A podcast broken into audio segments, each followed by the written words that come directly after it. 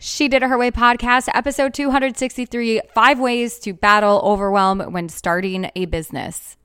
Hello, and welcome to She Did It Her Way, a podcast dedicated to helping you launch a business that allows you the freedom to create from anywhere, design your own schedule in a way that supports you, and pursue what it is that lights you up. I'm Amanda Boleyn, your host, and it is time to do it your way.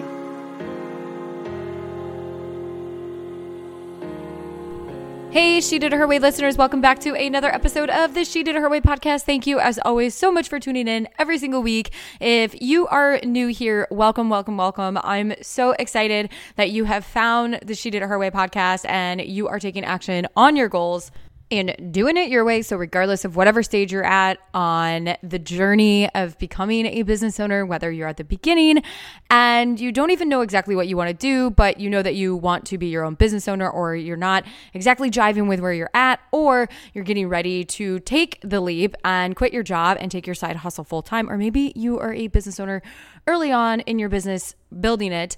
I just want to say thank you guys for tuning in. Love, love, love that you guys are here. And some of you guys have uh, maybe heard that the Her Way Society is opening enrollment at the end of June. And if you want to find out more information, you can head on over to she did her way podcast.com forward slash her way society. It is designed to bring together a community of women who are chasing after their goals, building their business from all different stages. And you can learn more information about that. Enrollment opens up at the end of June. And I am beyond thrilled that this is the next step in the She Did It Her Way journey. Now, on to today's podcast, solo cast episode, I might say.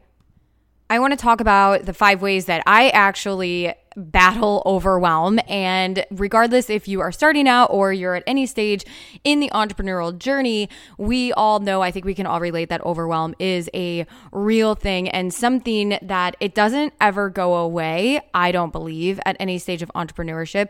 What I do believe is that you tend, you learn how to manage the overwhelm and to react to the overwhelm. So everything that I'm sharing in today's solo cast are things that I practice when overwhelm hits or I feel feel like things are a little out of control because learning to manage emotions and your experience is a significant key to long term success as an entrepreneur. And things will go wrong in your business. While that doesn't mean that we should all anticipate or expect them to go wrong, um, we should allow ourselves some grace and understanding that things do go wrong. And problem solving is a large part of being an entrepreneur and managing those emotions and that experience that we have. So, the first one is to take a step back and recognize the state that you're in and what your experience is telling you. And so, really thinking about are you attracting this overwhelm in your life through your words, your emotions, and your actions?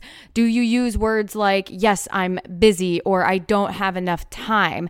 Those words and the things that we use and say to people around us every single day is actually what creates that experience. So how can we change the words that that we use? And one way that I always like to um, work through this is again change the words that i'm using and also ground myself with daily visioning or meditation in how i want my day to go. Because days that i do those those two things the visioning and the meditation i tend not to be so reactive when things don't necessarily go the way that i have planned. It becomes more of a flowing state. So again also, when something happens that doesn't go your way, how do you handle it? Observe the way that you react. And again, no one is perfect. We're all human. This is all about practicing and getting better. I remember early on getting so stressed out about the smallest smallest thing and when you also look at how it's time and energy that you spend and invest in those reactions and everything that we do. Sometimes we might do a test that's 30 minutes long, but it zaps our energy and makes it as if it was four hours long. So being mindful of our energy that we are expending. So, again, the first one is to recognize the state you're in and what is the experience you are telling us, and to make small improvements every single day and every single opportunity that you have in those moments. The second thing is listing out all the things that you need to do, all the things. This is both with business and personal. Sometimes just the thought of everything that we need to get done is enough to shut us down and paralyze us from taking action. Can I get an amen? Because I know I'm not the only one. And so getting it all out there from making a doctor's appointment to scheduling content to calling someone, maybe working on our website, creating an about me page, be as specific as possible and break down the steps if you can. Just get it all out. So, for example, let's say you need to create an opt in for your website. This can be broken down into many steps. You can decide, okay, what is the topic of the opt in? What's the value it's going to deliver? Then you can have another task of outlining the opt in, um, selecting or building a template in Canva, which I use Canva. I love Canva. And then you another, the last task might be, okay, migrate outline to Canva, followed up with um, proofreading the opt in. So instead of saying, oh my gosh, I need to create an opt in, also breaking it down, being as specific as possible, because then if we can actually see the steps that we need to take and break it down, then we can see where our gaps are or things that we need to either learn or it just really, again, helps us understand exactly what we need to do so that we can take baby steps and create that momentum going forward. And it will help us be more empowered when it comes to actually doing them. So, two is list out all the things you need to do between business and personal. Just get it out on a piece of paper. The third thing is assign timestamps to each task. I have said this before. I love this this quote. I got it from one of my mentors long ago and it is stop pole vaulting over mouse turds. So this really helps stop like it's it's the idea of um, not making things bigger than what they really are. And sometimes we build them up in our head. And then it goes back to what we talked about in number two is the paralyzing piece of it. And this just really helps to get clear and exactly how long this task will take. One task that seems overwhelming and daunting um, to do is completing taxes. Sometimes I know I, I have in the past been guilty of thinking of a task like taxes that I need to do and assuming I'm like, oh my gosh, it's going to take me all day. And then if I start doing something in the morning, I'm like, I don't have enough time to do it. When in reality, there's still four hours left of the day. And I just needed to be real with myself. And doing my taxes did not or does not take four hours. Actually took 60 minutes, an hour of my time. And so we want to be able to put timestamps because this can help us really break down any sort of paralysis by analysis. It can really help us understand truly how much time it's going to take. And oftentimes, the tasks that we need to complete that we build up in our head as this massive task takes way less time than what we need to do. And so some of those tasks might be like selecting accounting software for your business, writing an email funnel, welcome sequence. We think it's going to be this robust four hour long process. In reality, we can bang it out in 45 minutes. So writing the times next to the task.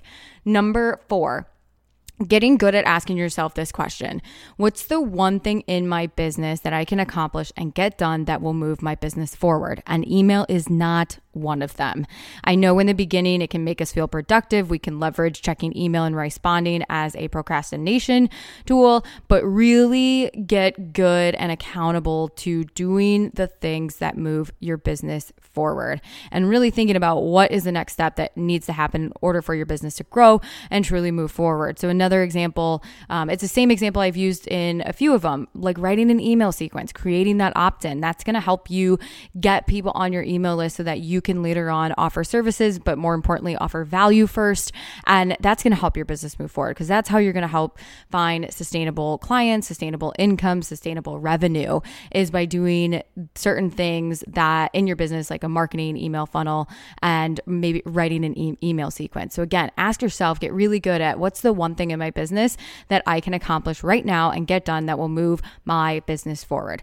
And the last thing, most importantly, I think just to cap this off, is being okay with the unfinished work. The journey is a never ending journey. Our work is never complete. It is important to get the right things done rather than a zeroed out to do list. It's you may have 10 things on your to do list and you may have them all done at the end of the day. But does it really matter if we got 10 things done that were not the right things to get done in the first place? Then it's more important to get one thing done that's the right thing versus 10 things that aren't the right thing. And so picking your top three tasks or to dos every single day that you know by accomplishing them helps move your business forward. And there you have it five ways to battle overwhelm when starting a business or frankly, any stage that you are in in your business, building your business. And don't forget, check out Her Way Society at www.shedidherwaypodcast.com forward slash Her Way Society for more what it entails. Get on the email list for the enrollment date and to be the first to know. And there's some webinars coming down the pipeline too that I'm doing for it as well. I'm so excited. Thank you guys so much for tuning in. And until next time, keep doing it your way. Thank you so much for tuning in to today's podcast episode. For more information, check out she did it her way.com. And if you enjoyed today's episode, I would love for you to leave me a review on iTunes and let me know what you think. Until next time, keep doing it your way.